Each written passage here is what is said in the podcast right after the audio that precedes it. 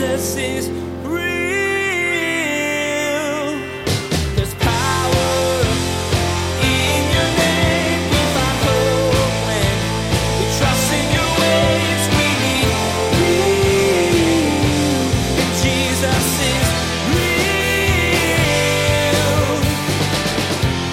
If you let the Spirit of God search your heart, you, we all do that stuff. You start thinking, man, wouldn't it be amazing if this, right? And now you might be saying, oh, well, Fusco, that's your heart. I'm not like that. Okay. I think for most of us, the majority of us, we have these moments in our hearts where you're like, man, I can't believe that's in there. So we come as a penitent. We come saying, God, I need your help. We all have issues. Some of us struggle with anger, bitterness, lying, you name it. There isn't a character flaw, sin, or transgression that people haven't experienced. Today, as we go through a psalm written by David, Pastor Daniel will remind us that God has always used people that seem like the least likely candidates to do His will. That essentially includes all of us, since we're all unlikely people compared to the perfection of the Father. But still, He seeks us out, loves us, and sets us free. Now, here's Pastor Daniel with part one of his message, A Sad, Happy Song. Jesus is real. One of the hardest parts of life, I believe, is the fact that life is almost always a mixed bag, isn't it? That what we really want is for everything to be exciting, and then you have these exciting moments, but they're always tempered, aren't they, by the inevitable calamity that happens in life. We have a tendency to say, okay, it's going to be summer vacation, right? And we're going to, it's going to be great. We're going to go on vacation. And then you get in the car and your child projectile vomits when you're driving down the road. Parents ever have that experience? Yeah. Yeah, that's why we all keep bags in our cars, right? Or you're like, man, if I could just get a raise at my job, then it's going to just kind of assuage all the money problems. And then you get the promotion and, and you get the raise, and then all of a sudden you get gray because of the stress from the added responsibility of your job, right? And and the the joy of an experience happens to become short-lived, because life has a tendency to be paradoxical. It's a good word. It's, it means it, it's a paradox. It is both good and bad. There is sunshine, but clouds. And it makes life kind of challenging, doesn't it? Because you never really feel like it's the whole thing all the time. There's always multiple things going on. And I wanted to look in this Songs of Summer series at a psalm that is like that. Not because I just want to be a downer, but because I love that the Bible is real life.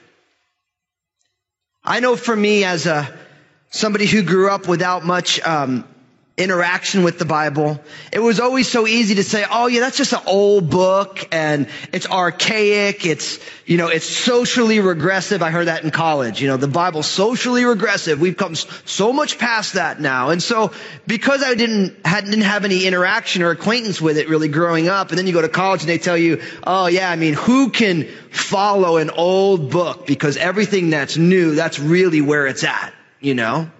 I just always kind of felt the Bible had nothing to do with real life, nothing to do with my life as a contemporary person.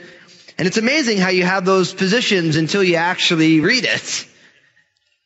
Like I was challenged to do by a professor in college, and a few friends are like, well, you, you never read it, so what do you know?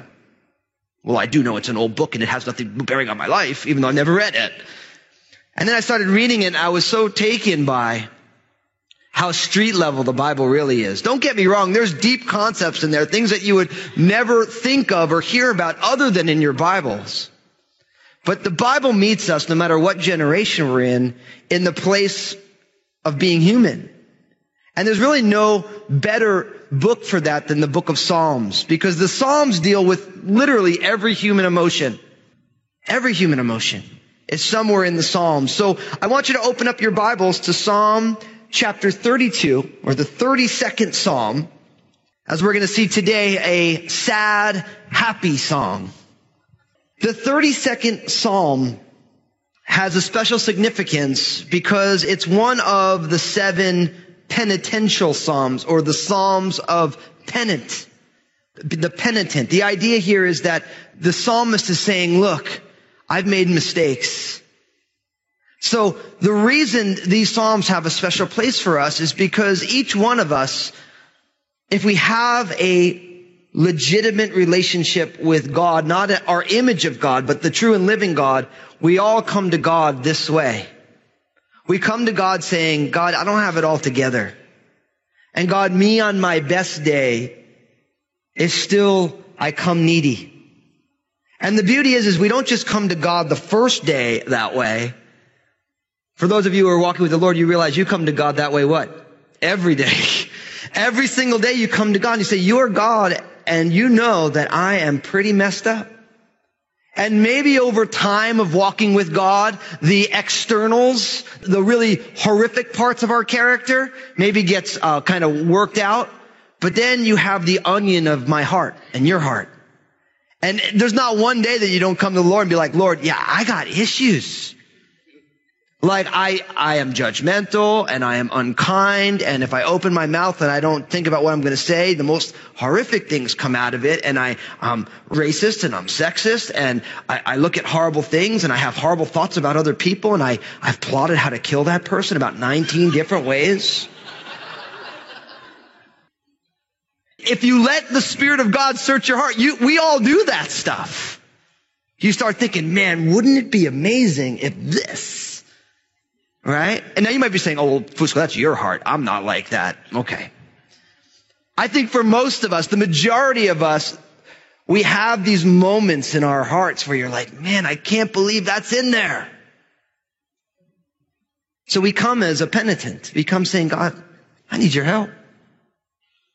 And this psalm is about that. Now, it begins the Psalm of David, and then my translation says in the the verse before the first verse, a contemplation, or the Hebrew word is the maskil, which there's a lot of disputes about what that actually means. The word literally means instruction, but people don't know if it's it's an instruction psalm or if that is actually like a musical reference, like, you know, with a snappy beat to it or whatever.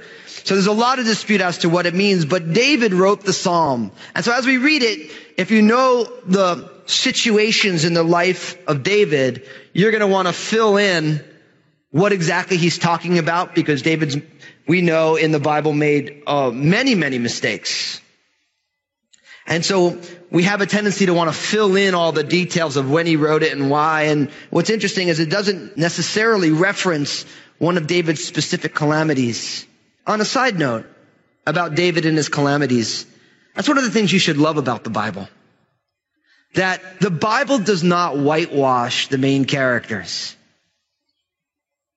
They're, each character in the Bible is really real. I mean, like Moses. You realize that all through the life of Moses, you realize that Moses has got anger management problems. I mean, think about it. He was a, a prince of Egypt. He went out, he killed an Egyptian. I mean, listen, you could break up a fight and not kill somebody. And then you get to the end and he's hitting the rock and he's not allowed to go into the promised land, because even though Moses loved the Lord, he didn't have it all together. You have David, the great king, man after God's own heart. We know he commits adultery. We know that he plans a guy's murder. We know that he ends up, he can be a lousy father and his family is falling apart. His own son Absalom rebels against his kingship. You have a man like Solomon, who we call the wisest man to ever live. Yeah, Solomon really had it together. He had like a thousand women. And and God blessed him, and, and, and these women came from the different lands. And Solomon's like, yeah, we're going to build a temple for your God. Great. This is the wisest man who, who ever lived. Oh, and then, of course, you got the Apostle Paul, right? He's a good guy, right? Persecuting the church. Yeah. Calling out Peter in front of the church in Galatia, definitely the guy you want at your dinner party, you know? But I bring that up, you know why?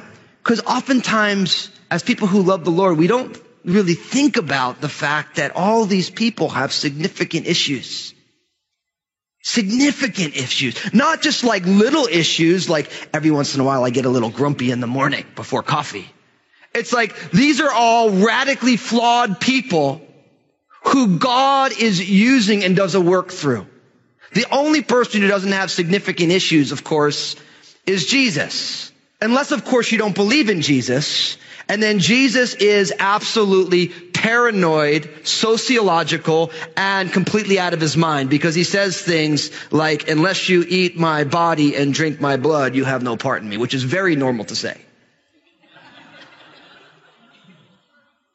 I love that about my Bible.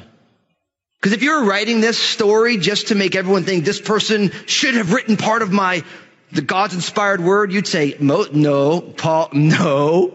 You go down the whole list and you're like, yeah, not that person. Definitely not that person. There's absolutely no way. And then you get to the prophets, of course, and you find out that Isaiah walked around naked for three years. He was on extended streaking. You want him to preach at church, right? Can you imagine that? No, right? That's horrible.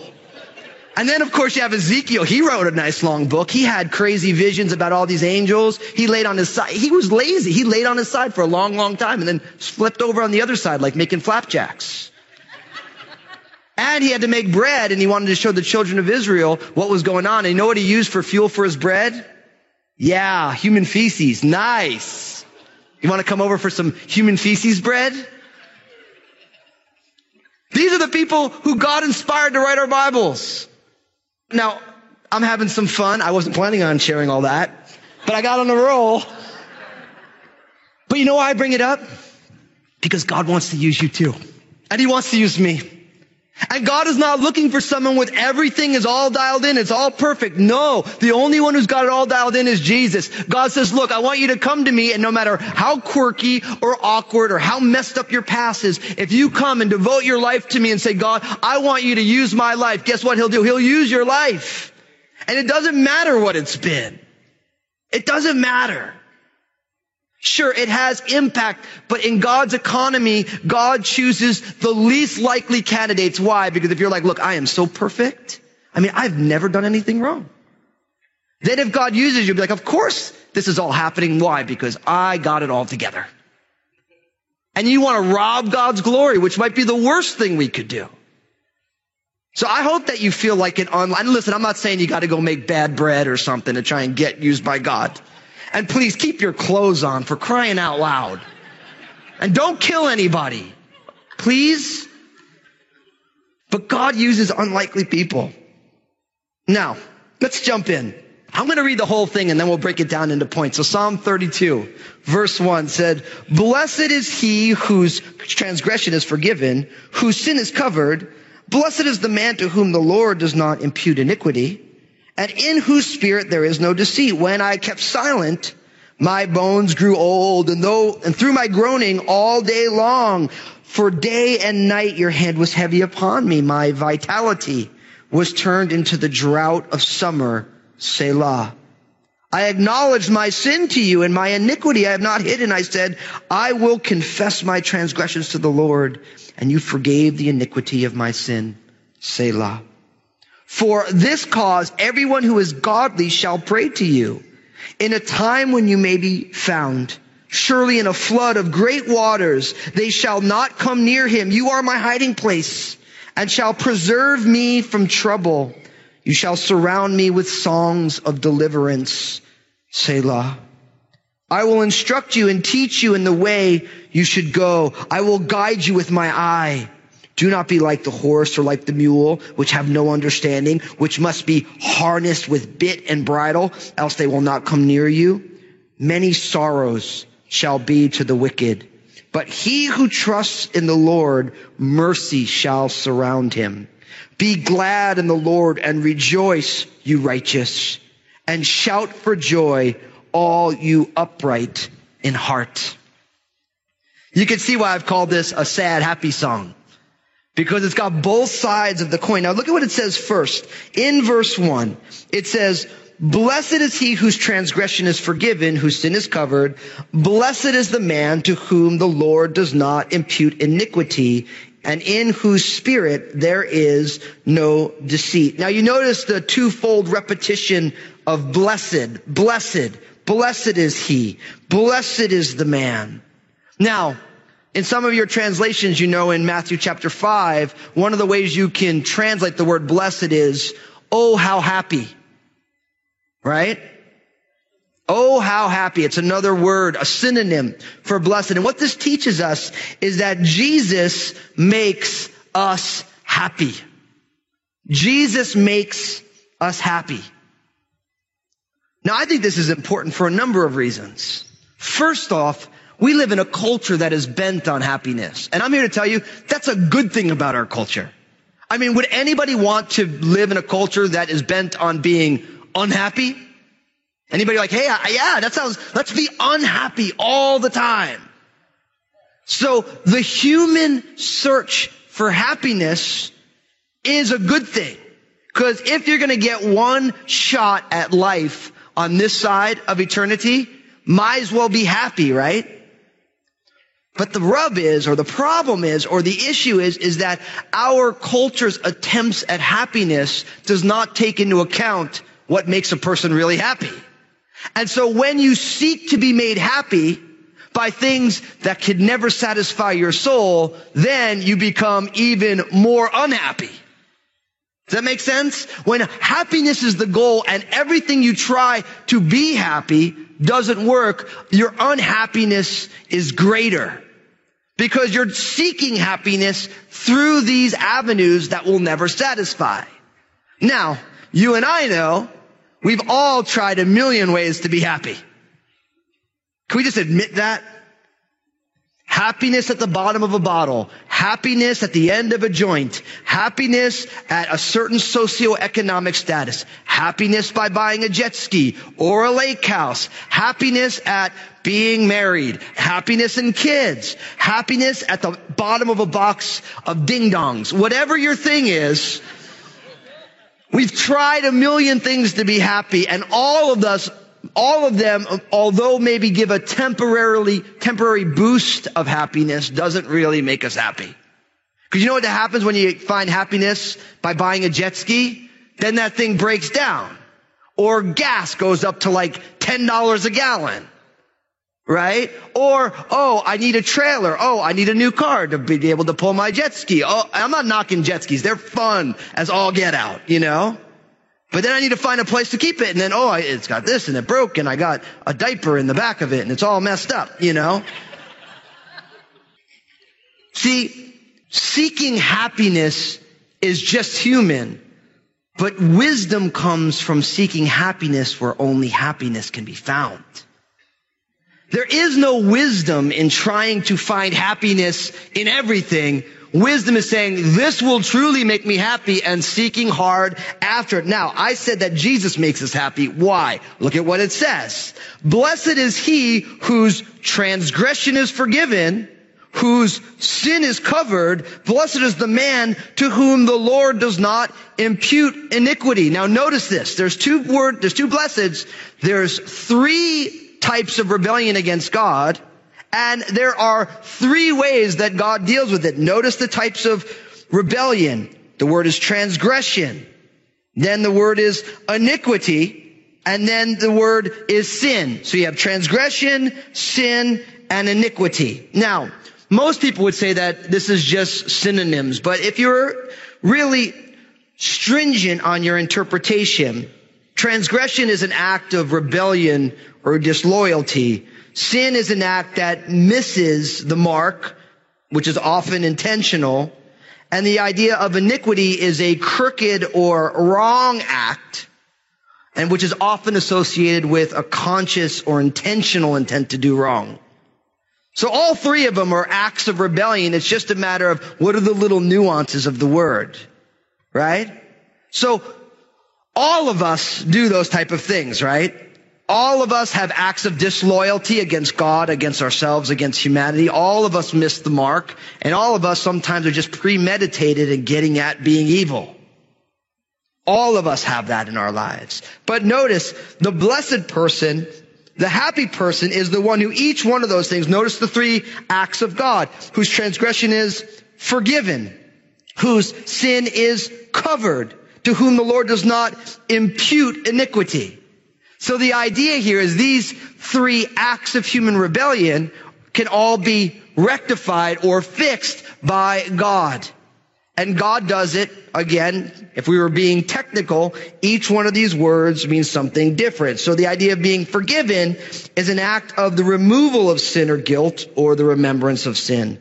Who it's being covered means the idea of it's being purified or washed over, and does not count or impute the idea of God holding it against your account. Now, you see why I would say that Jesus makes you happy? Because it's impossible to be truly happy until all of our acts of rebellion are dealt with. And you and I know, although David didn't know when he wrote this, that all this was going to take place in the person and work of Jesus Christ.